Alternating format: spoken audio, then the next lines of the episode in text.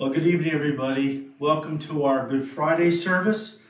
I'm so blessed to be able to be here with you, even if it's only uh, through virtual means, but we uh, thank the Lord for that.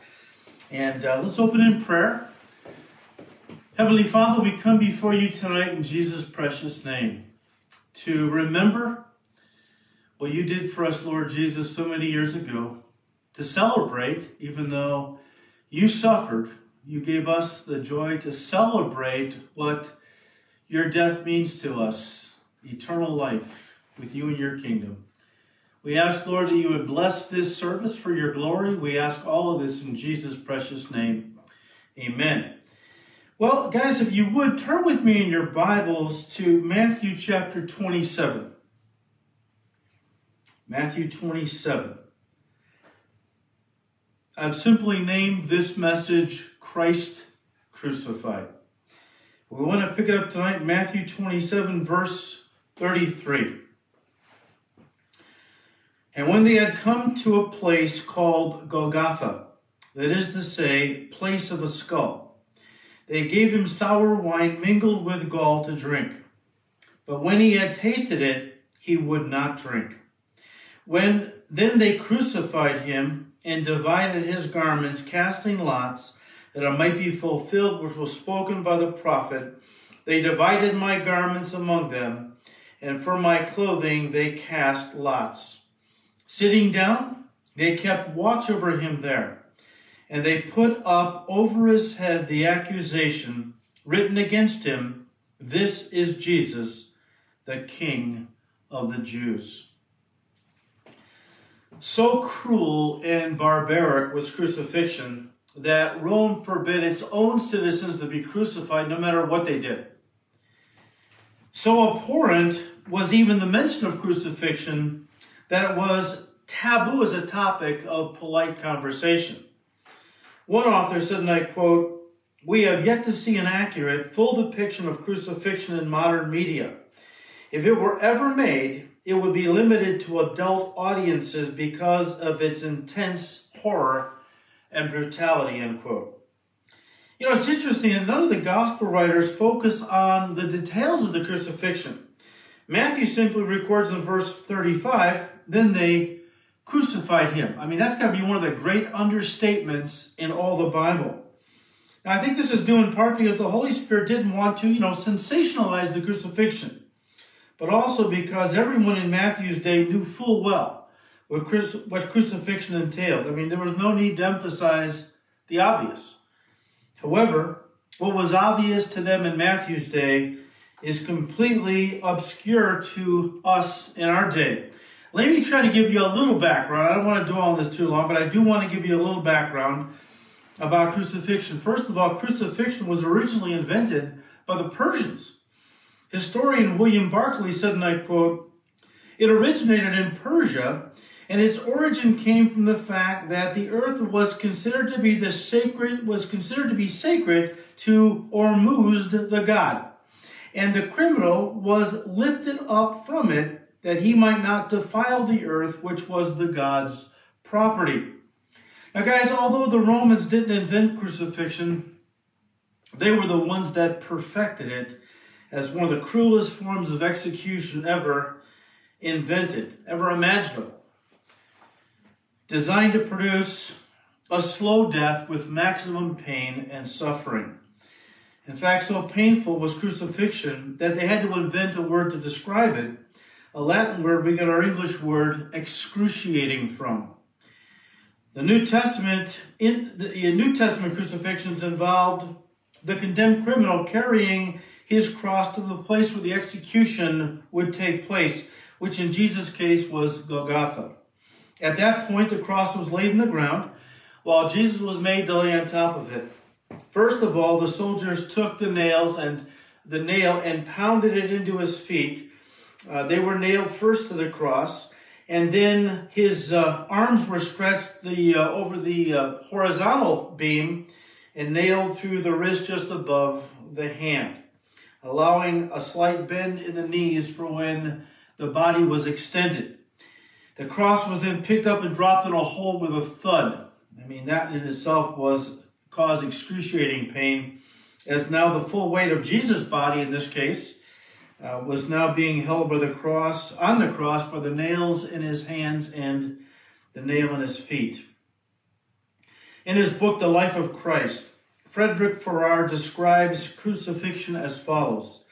He said, and I quote, A death by crucifixion seems to include all that pain and death, uh, all that pain and death can have of the horrible and ghastly things that accompany uh, the dizziness, cramp, thirst, starvation, sleeplessness, traumatic fever, shame, long continuance of torment, horror of anticipation, mortification of intended wounds, all intensified just up to the point at which they can be endured at all, but all stopping just short of the point which would give to the sufferer the relief of unconsciousness.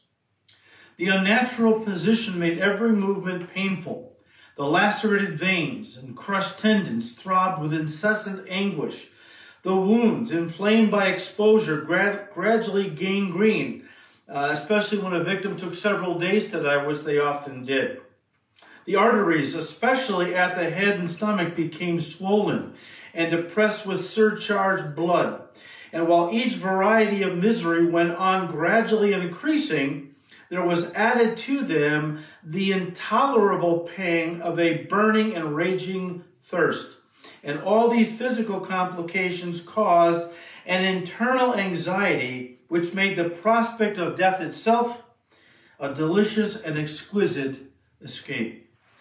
One thing is clear the first century executions were not like the modern ones, for they did not seek a quick, painless death, nor the preservation of any measure of dignity for the criminal.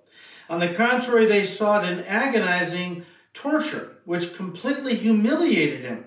And it is important that we understand this, for it helps us to realize the agony of Christ's death. End quote. Well, that was written in 1877. An article that appeared much later than that, that appeared in the Arizona Medical Journal, written by Dr. Truman Davis, entitled The Crucifixion of Jesus, the Passion of Christ from a Medical Point of View, he adds some additional insights into what Jesus would have endured while dying on the cross. He said, and I quote, At this point, another phenomenon occurs. As the arms fatigue, great waves of cramp sweep over the muscles, knotting them in deep, relentless, throbbing pain. With these cramps comes the inability to push himself upward. Hanging by his arms, the pectoral muscles are paralyzed and the intercostal muscles are unable to act. Air can be drawn into the lungs but cannot be exhaled. Jesus fights to raise himself in order to get even one short breath. Finally, carbon dioxide builds up in the lungs and in the bloodstream, and the cramps partially subside. Spasmodically, he is able to push himself upward to exhale and bring in life giving oxygen. Hours of this limitless pain, cycles of twisting, joint rending cramps, intermittent partial asphyxiation, searing pain as tissue is torn from his lacerated back as he moves up and down against the rough timber. Then another agony begins. A deep crushing pain in the chest as the pericardium slowly fills with serum and begins to compress the heart. It is now almost over.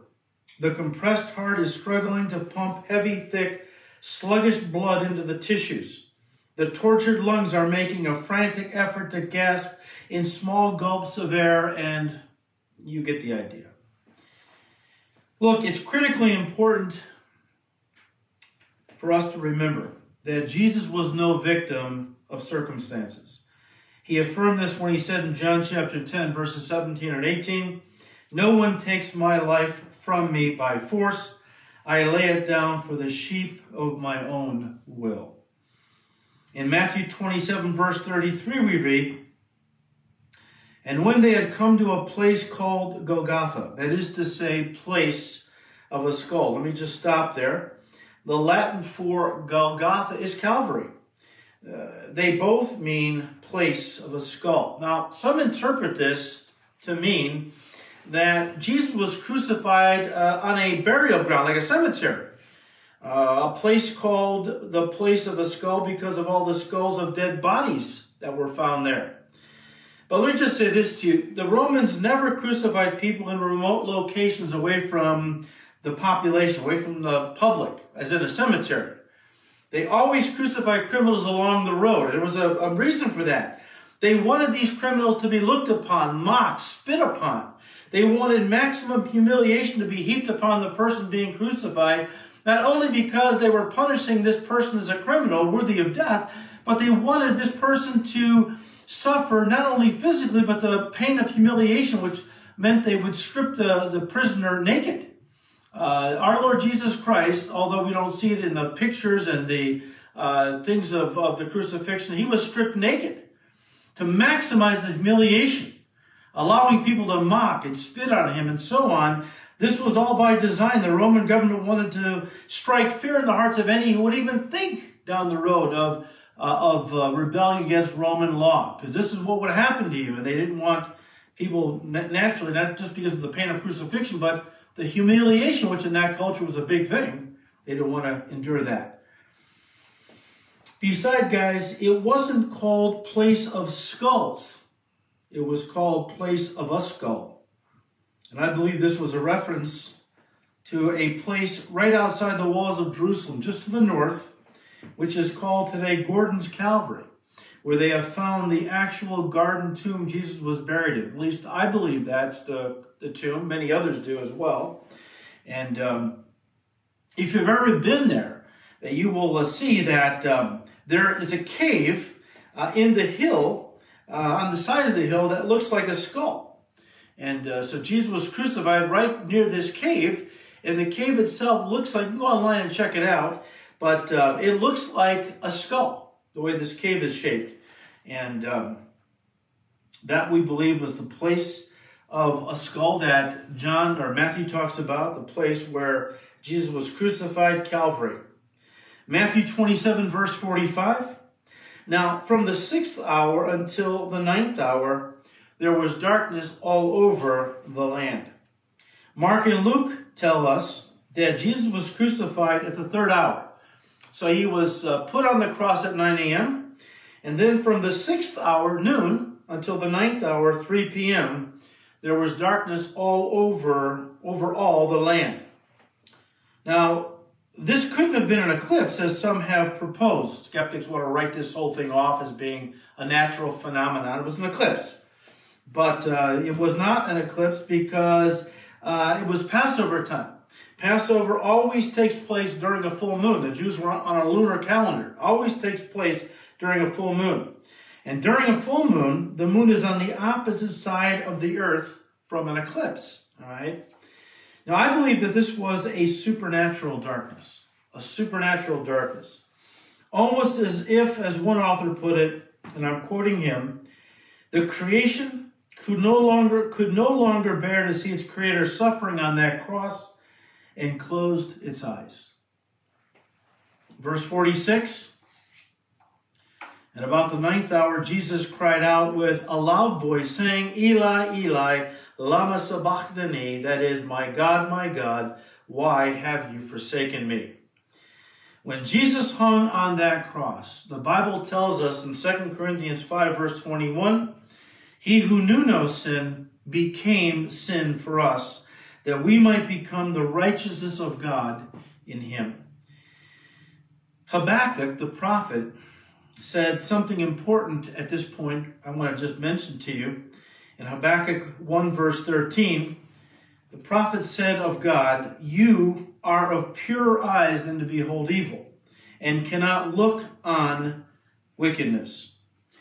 Guys, when Jesus became sin on that cross for us, in other words, when he took upon himself the sins of humanity, well, the Father could no longer have fellowship with him and looked away, you might say. Cannot bear to look upon sin. The Father looked away, turned his face away from the Son. And in that regard, he forsook the Son. Fellowship with the Son was broken for the first and only time in eternity. Remember how John starts his gospel. In the beginning was the Word, the Word was with God, and the Word was God. Well, the term, the word was with God, is a Greek phrase that means eye to eye with, in perfect fellowship with. So at this moment in history, when Jesus became sin for us, the Father turned his face from the Son, breaking fellowship with him because God cannot bear to look upon sin. Of course, after Jesus paid for the sin, was resurrected, of course, the Father and Son's fellowship was once again restored. But a very momentous incident here. And I believe in my heart, this was one of the reasons Jesus was uh, was most fearful of. I, I, I don't think he was obviously looking forward to the physical pain.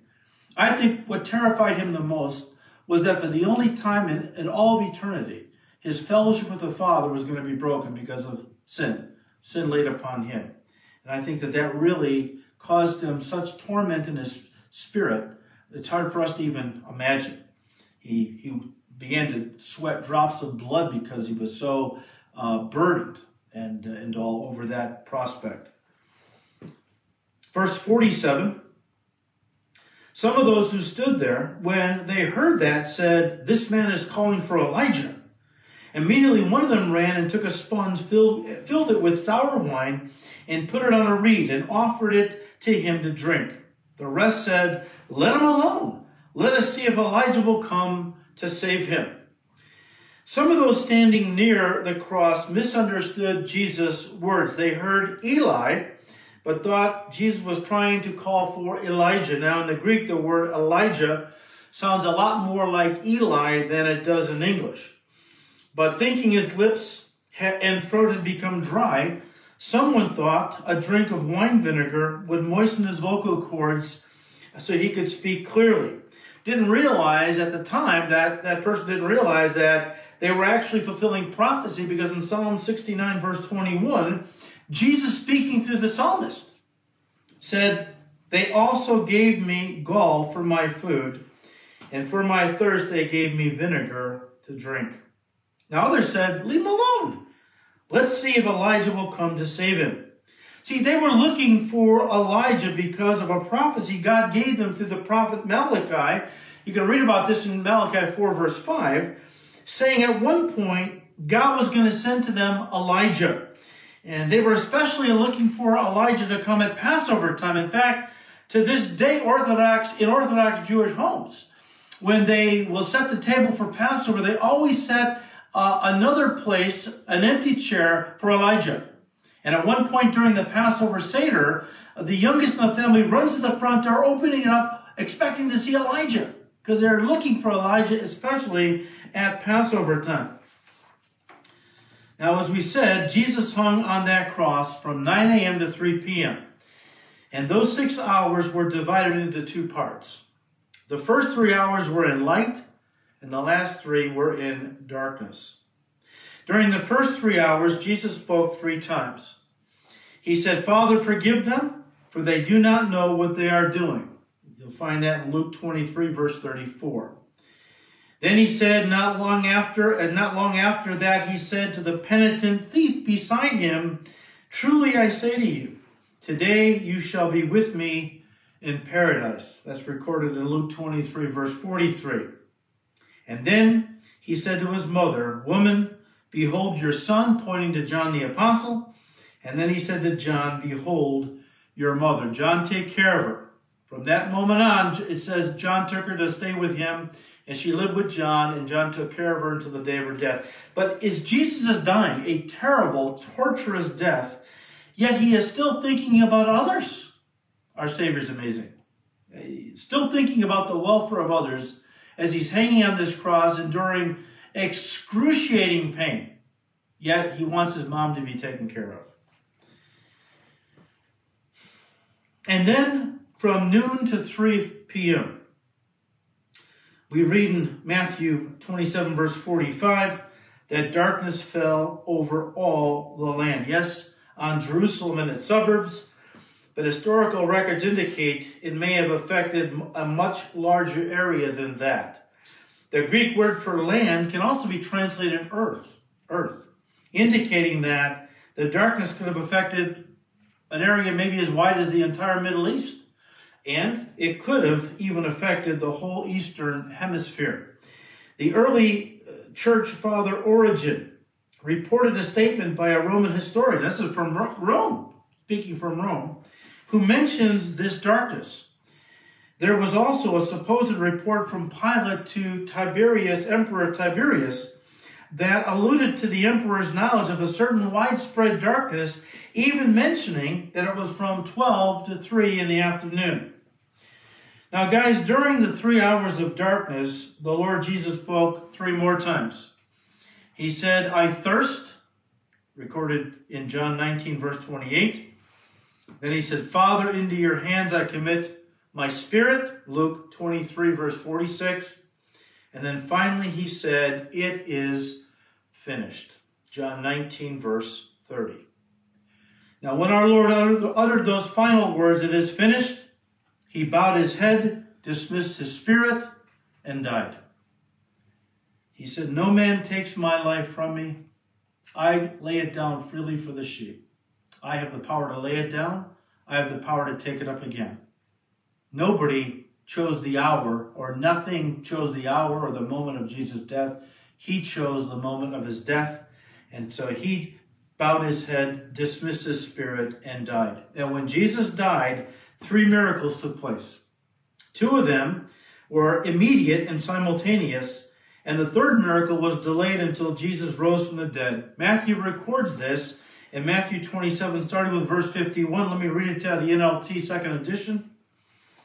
It reads, verse 51 At that moment, the very moment of Jesus' death, the curtain in the sanctuary of the temple was torn in two, from top to bottom. The earth shook, rocks split apart, and tombs opened. The bodies of many godly men and women, those would be believers in Jesus, who had died, were raised from the dead. They left the cemetery after Jesus' resurrection, went into the holy city of Jerusalem, and appeared to many people. Wow. So the two miracles that took place simultaneously, the instant Jesus died, the veil of the temple was torn in two from top to bottom, and there was an earthquake that split rocks and opened numerous graves in the area. The third miracle, as we said, was delayed until after Jesus rose from the dead. Now, looking at this, these miracles in reverse order. So, looking at the last first, the first miracle consisted of a group of Jesus' disciples that had died, uh, were buried in those tombs that says, verse 52 says, were opened, when Jesus died, and these folks were resurrected. Resurrected. A group of these believers in Jesus who had died were now resurrected, and after his, uh, uh, after, you know, they were resurrected after he rose, but then they came out of the tombs and into the city and uh, showed themselves to many. Now, that had to be, I, I, would imagine they were witnessing. I can't imagine too many people turned them down. Uh, many knowing that they had died and here they were alive again. Very powerful witness. Um, but I kind of wish Matthew would have given us a little more with about these people, such as did they die again as Lazarus did when Jesus uh, uh, resurrected him from the dead? He was resurrected in his physical body and eventually died again, okay? Um, or, as I believe, and this is just my conviction, that they were raised from the dead with glorified bodies, right? Like the church will be uh, at the time of the rapture. And uh, they, they were resurrected with glorified bodies and were taken to heaven with Jesus when he ascended back to the Father after his resurrection, spending 40 more days on the earth before ascending back to the Father. But uh, this little group of saints that were resurrected uh, right after Jesus' resurrection, kind of like a little rapture preview, I guess. Uh, why do I believe that? Why do I believe that? Well, again, it's just my feelings, okay? But uh, I believe it because of what Paul taught in 1 Corinthians 15 about resurrection. Uh, he said in 1 Corinthians 15, verse 20, but now Christ is risen from the dead and has become the first fruits of those who have fallen asleep. That's just a way of saying believers in Christ when they die, not like unbelievers when they die. It's like we're just sleeping, although, you know, it's not soul sleep, okay? Our soul doesn't sleep. Our body sleeps uh, in the grave. Our soul and spirit, as believers, go on to be with the Lord. And at the rapture, everything is reunited, and we are, again, a triune being. But um, Jesus Christ um, rose from the dead on the very feast of first fruits. Paul said he was the first fruits of those who have fallen asleep or of those who have died believing in him. What does that actually mean? Well, again, there was a Jewish feast known as the Feast of First Fruits. It was an agricultural feast that took place in the spring of the year when the first stalks or first fruits of the barley crop would begin to come up out of the ground. So you get the first shoots of the barley crop coming up out of the ground at this time. Barley was planted in the winter, and uh, it was the first crop to be harvested in Israel. And spring would bring these little first stalks or first shoots or first fruits of this crop. And the idea was on the Feast of First Fruits, these uh, first shoots of the barley harvest would be cut down and they would be brought to the temple where the priest would wave them before the Lord as a wave offering. In other words, God always got the first. We always wanted to, they always wanted to honor God as he had commanded uh, with the first of everything, first of their crops, their livestock, and so on. And so they would bring an offering to God of the first fruits of the barley harvest, and they would wave it before the Lord, the priest would, and God would accept the offering. He would be honored by the fact that they brought him the first fruits. They were putting him first, was the idea. And so then he would guarantee them a bumper crop that would come up out of the ground uh, that they would enjoy at the time of the great or the main harvest when that took place. That was in like the uh, summertime, early summer, or late summer, I should say. Now, what seems to have happened with these folk, this is one of the strangest uh, accounts in the New Testament. I'm just going to share a little bit more, we'll move on. But uh, what seems to have happened was that Jesus rose first. Of course, he's preeminent in all things, the Bible tells us. So he rose first, and then a group of his disciples who had died rose after him. And when Jesus ascended back to his Father, uh, all of these went with him. And together they presented themselves as firstfruits to the Father, as firstfruits of, a, of the coming resurrection, the coming harvest of all believers in Jesus Christ. And of course, these were accepted by the Father, and guaranteeing that a great harvest of souls would come up out of the ground at the time of the great uh, resurrection, the rapture, and uh, these saints will come up out of the ground and be taken into heaven. So it was just a little preview and a little first fruit presentation guaranteeing that a great harvest of souls would come up from the ground. That would be at the rapture, the church would be resurrected, and so on.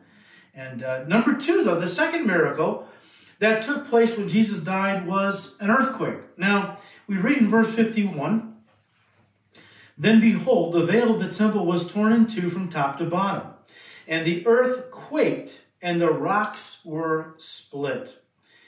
Guys, earthquakes were not seen on the earth before the fall of man in the Garden of Eden. After man fell, God has used earthquakes from time to time throughout human history, throughout the centuries, as a judgment upon man, uh, man for his wickedness and rebellion against God, um, always locally, but there is coming a time when God will use earthquakes globally, globally.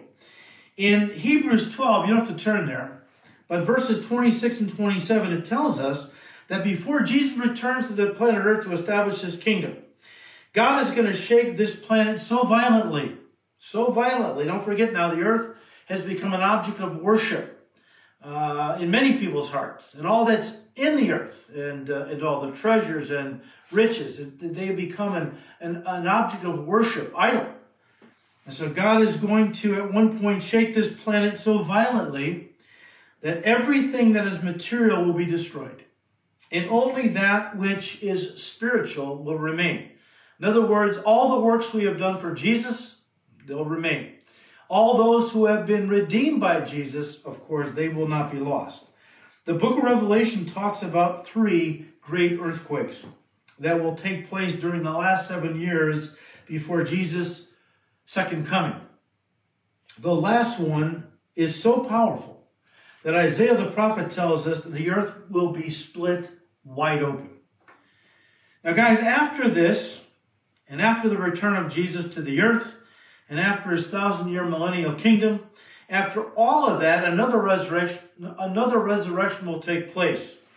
The graves of all unbelievers will be opened, and they will stand before the Lord Jesus to be judged at what is called the Great White Throne judgment. You can read about that in Revelation 20, verses 11 through 15. And guys, this will be the final judgment of mankind, where all unbelievers will be resurrected to stand before the righteous judge of all the earth. And uh, they are going to be eventually then cast into the lake of fire, the second death, which will be for all eternity. But here's the thing a lot of people think the great white throne judgment is where unbelievers are going to go and be able to plead their case, okay? Uh, stand before the judge and make their case for their innocence. Well, a lot of unbelievers may think that is what is going to happen, that when they stand before God, I'm going to tell God how good I was on the earth, and certainly He'll listen to me and I'll get into heaven. They don't realize that the case has already been decided. In the Garden of Eden, God pronounced the human race guilty when Adam and Eve sinned, uh, that sin would pass down through to all of their descendants. Mankind was already uh, was already guilty, uh, condemned by God. Remember what Jesus said? He said this that he said, "I didn't come to condemn the world, but that the world through me might be saved."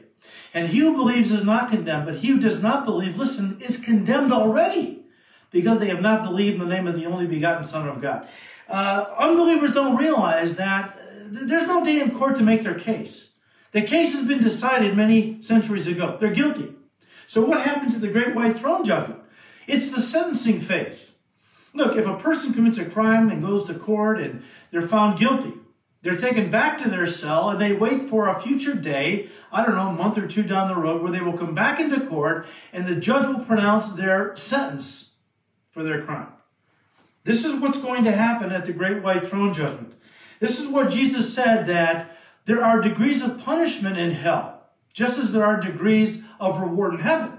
But there are degrees of punishment in hell, and depending on how bad a life a person has lived, that will determine, you know, I mean, uh, nobody goes to hell because of their bad works or, or evil deeds. They go to hell because they rejected Christ. Nobody gets to heaven because of their good works. They get there because they believe in Jesus, right? But after a person has rejected Christ, which is why they're going to go to hell, now the life that they have lived comes into play here. And they will be judged, the severity of their punishment in hell will be determined by the um, how wicked a life they lived while on the earth. The third miracle that happened the moment Jesus dismissed his spirit and died was that the veil of the temple was torn in two from top to bottom. Don't miss that. It's important. It was torn in two from top to bottom. Now, Matthew is a Jew, and he is writing primarily to a Jewish audience. So his reference to the curtain of the temple is one that would have been understood by every one of his Jewish readers. Every Jew knew what that meant, okay? The actual temple building, as we have said many times, was divided into, into two rooms. The first was the holy place, and the second room was the most holy place, or the Holy of Holies. The first room contained three pieces of furniture the table of showbread to the right, the menorah to the left, and then right in front of a curtain or veil stood a small golden uh, altar where the priest would burn incense and pray for the people. And then you had this curtain, and behind the curtain was the second room, the Holy of Holies, which originally contained the Ark of the, contained the Ark of the Covenant. Ark of the Covenant was simply a small rectangular box measuring three foot nine inches long by two foot three inches wide, two foot three inches high. It was covered inside and out with gold and top with a lid of pure gold called the mercy seat. A lid of pure gold. It was called the mercy seat because once a year, on the day of Yom Kippur, Day of Atonement, the high priest was allowed, and only the high priest, and only once a year, was allowed to enter the veil to sprinkle the blood of the sacrifice on the uh, on the mercy seat. Now, what that was, it was to atone for all the sins of the nation, the nation that had not been atoned for. And this was God's way of giving uh, the nation of Israel grace and mercy, because God had to hold sins, you know, to their account, unless, of course, a sacrifice would be made that would atone for those sins. And so this was a national day of atonement, day of Yom Kippur. And uh, the priest, high priest would go into the Holy of Holies, sprinkle the blood of the sacrifice on the mercy seat, and God would see the blood, and it would uh, and it would uh, allow Him then to show mercy to His people collectively, nationally, and so on. Now, here's what I want to get to: the veil separating the two rooms. You think of a little veil, a little curtain. You know, no. Uh, the veil separating the two rooms was literally, listen, a wall of woven fabric, one layer on top of another. It measured 60 feet high, this curtain, 60 feet high by 30 feet wide, and was between 12 and 18 inches thick. It was made up of 72 braids, each consisting of 24 cords. The veil was so heavy that it took 300 men, consisting of, pro- of priests and Levites, to hang it. The, this veil was a reminder of how sin had erected, listen, a wall of separation between God and man, and how only the high priest could uh, approach God to make atonement for the people through the blood of the sacrifice. When Jesus died on the cross, we read how the veil of the temple was torn in two from top to bottom, signifying that it was God who ripped that thick curtain wall in two. God did that, not man. God did this because the Old Testament sacrificial system, with all of its ceremonial laws, had been fulfilled in Christ and was now over, had now passed away. We no longer, and I'm including us, mankind, in this, we no longer needed animal sacrifices, um, the blood of which only temporarily covered sin, anyways. Uh, but now the sacrifice of Jesus as the Lamb of God had paid for those sins completely and removed the stain of them from our lives forever. We no longer needed a priesthood that would be our mediator between us and God. Jesus was now our mediator who tore the veil that separated God and man, allowing us to have bold access into God's presence, listen, whenever we wanted. Whenever we wanted. And you might be thinking, well, how did they know God ripped the veil into from top to bottom? How did they know God ripped it? They knew it because the priests were in the temple at 3 p.m., the very moment Jesus died, offering, preparing and offering the evening sacrifice to God. So being in the temple at that very moment that Jesus said, it is finished, dismiss the spirit, and at that moment they heard the, the you can imagine, a curtain 60 foot wide, uh, high, 30 foot wide, 18 inches thick. When God tore that thing, it made quite a noise. And they were there, they saw it, they realized what God had done. You say, well, how did that impact them? What did they do? Well, sadly, they eventually sewed the curtain back up and went on offering God their religious works, animal sacrifices, as a means by which they would approach Him, instead of realizing that Jesus had paid the price of redemption, not just for the Jewish people, but for the whole world. 1 John 2 2, Jesus Christ was the propitiation for our sins, but not for ours only, John said, but also for the sins of the whole world. They didn't realize that when Jesus died on that cross, as he shed his blood, it ratified the new covenant. God had promised way back to the prophet Jeremiah in chapter 31, there's coming a day when I'm going to make a new covenant with the house of Israel, not like the old covenant I made when I took them by the hand, led them out of Egypt, that covenant which they broke. I'm going to write my laws in their hearts. And uh, it, it, this, this was the new covenant. Of course, Jesus came to, to bring. The word covenant comes from the Hebrew word that means to cut. These were blood covenants. In the Old Testament, they killed animals to ratify the covenant uh, that they made with each other. And of course, the uh, Old Covenant under Moses, uh, Paul makes it a point to say it was ratified through the sprinkling of animal blood. Now, the new covenant was ratified through the blood of Jesus Christ. The Jewish people didn't realize what was really going on here. They could, they sewed the veil back up. They continued to, uh, to approach God, or try to, through the old sacrificial system, not realizing that in the new, under the new covenant, all believers are priests. All believers are priests.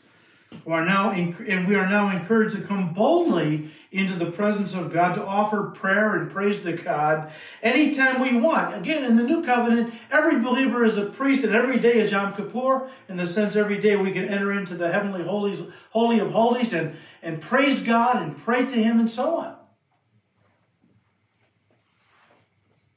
And so now, from God's perspe- perspective, there was no more need of temples, mediator priests, altars, sacrifices, which is why Jesus said, It is finished, right before he dismissed the spirit, and the veil of the temple was torn in two. It was his way of saying, The work of redemption is done. The payment for sin has been made. It's open house.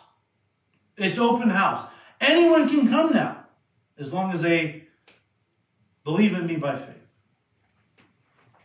In Colossians chapter 2, we read something important. And I know I've talked about this before. I won't belabor it, but let me just touch on it for those folks who are new with us watching. In Colossians chapter 2, verses 13 and 14, we read, Paul speaking, You were dead because of your sins. Then God made you alive with Christ, for he forgave all our sins. He canceled the record of the charges against us. In other words, the debt we owed God. Everything we do in the way of sin, every thought we think, every um, uh, every uh, word we speak, every action we take that is contrary to God's word, well, it gets written in our ledger. These are all the trespasses, uh, all the sins that we have committed against God. They have to be paid for. Uh, they have to be paid for. And Paul said when Jesus died on the cross, he canceled the handwriting of ordinances, all the trespasses and sins written in, the, in our ledger. He forgave that, took them away, listen, by nailing them to his cross. When Paul says in verse 14 that Jesus took our sins out of the way by nailing them to his cross, he is referring to a practice by which guilty criminals paid their debt to society. In Paul's day, when a person was convicted of a crime or crimes, the authorities would write those crimes on a piece of parchment and nail it to his dungeon door. When he was finished paying for his crimes, they would take the parchment and write across the bottom tetelestai, which means paid in full. Paid in full. And then that parchment was rolled up and given to the, uh, the person who had paid his debt to society. And it was his receipt, his receipt, in a sense, his proof that his debt to society for the crimes he had committed had been paid. Had been paid. Paul said that Jesus took all the crimes we had committed and would ever commit, all of the sins that would ever be written in our ledger, and nailed it to his cross. And Jesus, before he died, from the cross said, It is finished, the Greek tetelestai, paid in full. The result of this, Matthew 27, verse 54. So when the centurion and those with him who were guarding Jesus saw the earthquake and the things that had happened, they feared greatly, saying, Truly, this was the Son of God. Now, folks, did this mean that these men were saved simply because they acknowledged Jesus was the Son of God? Not necessarily. I mean, we know in James chapter 2, verse 19, even the demons believe Jesus is the Son of God and tremble. But it definitely demonstrated that the events of Jesus' crucifixion made a powerful impact on the unbelievers standing there by the cross that day. A powerful impact. In fact, I hope the impact was so powerful that they did all wind up getting saved eventually. I don't know about that. I don't know about them. But what about you? All right, what about you? I mean, they're all dead. You're still alive. You're still alive. You still have time to make a decision about Jesus Christ. I mean, guys, does his crucifixion and what we've gone through, um, just to think on how torturous uh, a, a person, what they had to endure when they were crucified, um, God didn't put his son through all of that lightly um, or unnecessarily, of course. I mean, does it have any impact on you? If you're new with us tonight, especially, as you hear about what Jesus Christ went through for you, and of course, me, on that cross, um, does it have any kind of impact on your in your heart about the life that you're living right now? and more importantly about about the life that is to come um, i mean does the crucifixion of jesus christ cause you to pause and reflect on the heinousness of sin and how only the blood of the sinless son of god could pay for those sins which would allow you and i to get to heaven now i know that a lot of people especially in this godless pagan culture we're in uh, immediately would respond by saying, I'm a good person. You know, I, I, I'm going to get to heaven because I'm a good person. Well, let me just say this as gently as I know how. No, you're not. Neither am I. There is no such thing as a good person. You might be better than me. I might be better than somebody else. But Jesus Christ is the standard, not Phil Ballmeyer and not anyone else. You want to stand next to somebody who is the standard, stand next to Jesus. He was sinless, he was perfect. And if you're not sinless and perfect, and don't tell me you are, I know you're not, well, there's no way you can earn heaven by being good. Because to get there, you have to be perfect. That's why Jesus said, with men, getting to heaven is impossible. But through, you know, the Son of God, all things are possible. And I just want to tell you that, guys. I mean, this Good Friday I say we, we celebrate Good Friday. That, that takes people back. You're celebrating Jesus being crucified. Well, I'm not celebrating his pain. I'm celebrating his love. I'm celebrating his willingness. He's, nobody takes my life from me. I give it freely for the sheep. I, I celebrate his love for me. You should celebrate his love for you. That God so loved the world that he gave his only begotten Son, that whoever believes in him would not perish in hell for eternity, but have everlasting life. That's what we celebrate, all made possible by Jesus going to the cross and dying, shedding his blood in our behalf for our eternal welfare. Now, look, we're done. Let me just say this though.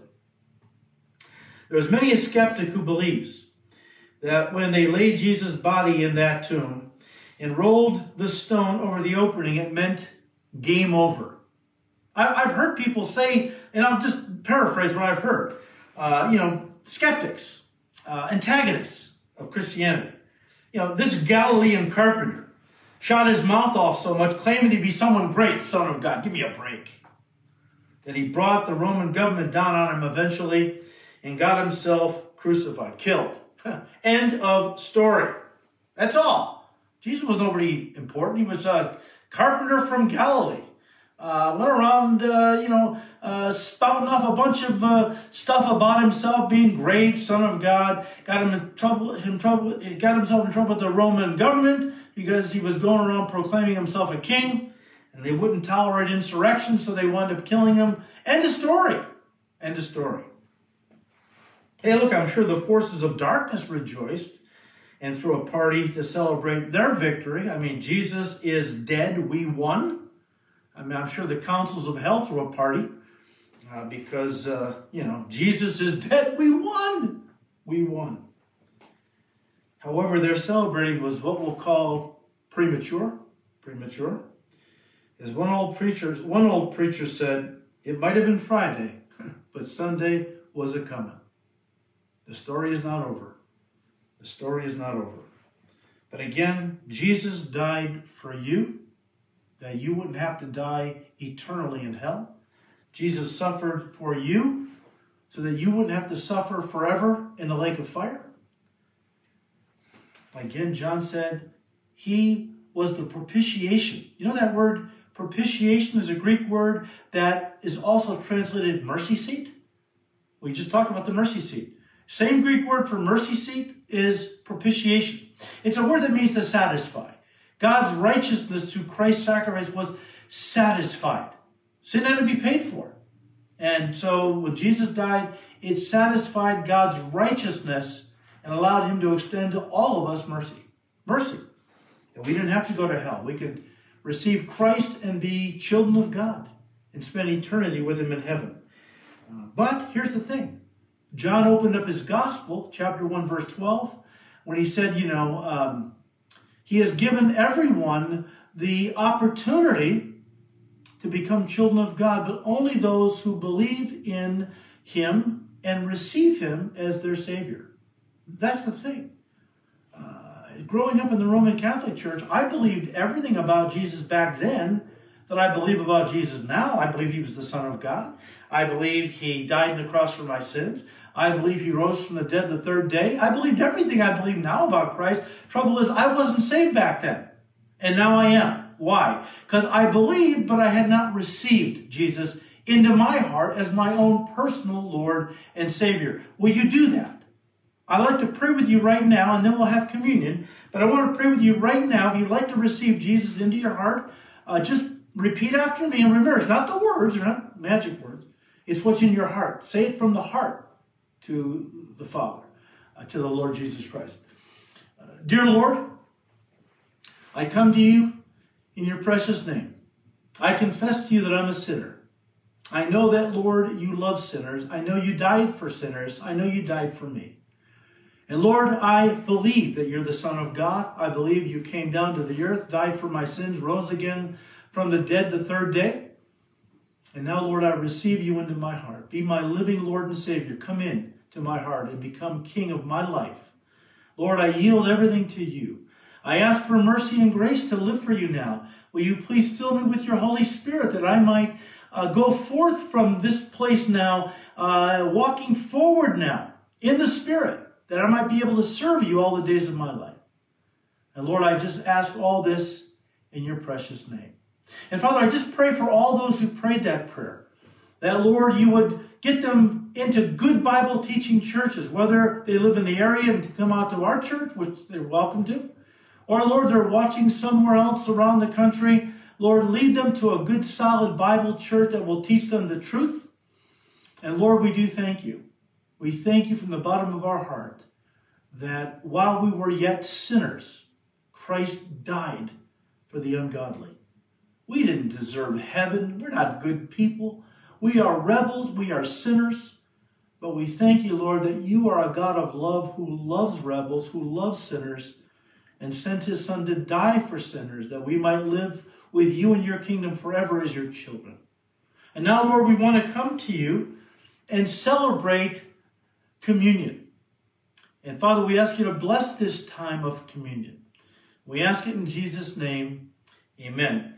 Now, folks, what I'd like you to do is just take a moment to bow your heads and bring your hearts before the Lord, confessing just privately between you and the Lord, confessing to Him all the sins that you've committed. I mean, communion is not for perfect people. The Lord's Supper is not for perfect people. It's for redeemed sinners. Redeemed sinners. But that doesn't mean that once we're saved, we can sin and it's no big deal. That God doesn't care because I'm saved by grace. No, that's not true. And we want our fellowship with God to be constantly, um, you know, uh, active and vibrant. Uh, sin separates us from God. I mean, not for eternity, we won't lose our salvation, but the flow of God's blessing, His Spirit will dry up, and we will dry up. So we want to bring our hearts before the Lord. We want to confess our sins. You know what they are. And let's just take a moment to do that. Just bow your heads before the Lord. And uh, before we partake of the bread and the cup, just take a minute and bring your heart before the Lord and confess your sins to Him.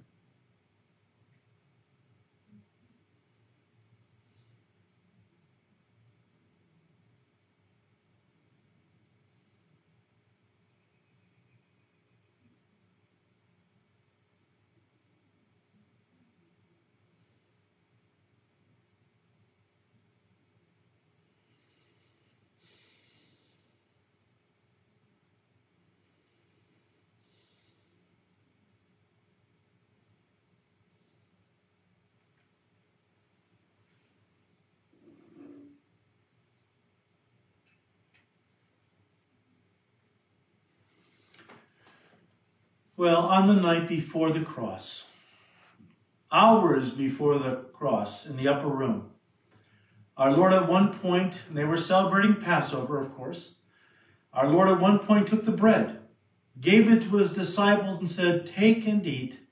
This is my body, which is broken for you. As often as you eat this bread, remember me, the body of Christ.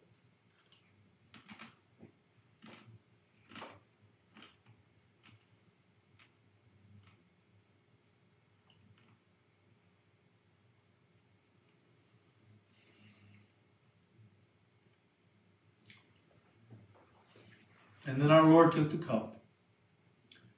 He gave it to his disciples and said, Take and drink. This is the cup of the new covenant, which is in my blood, shed for the remission of sins. As often as you drink this cup, remember me, the blood of our Savior.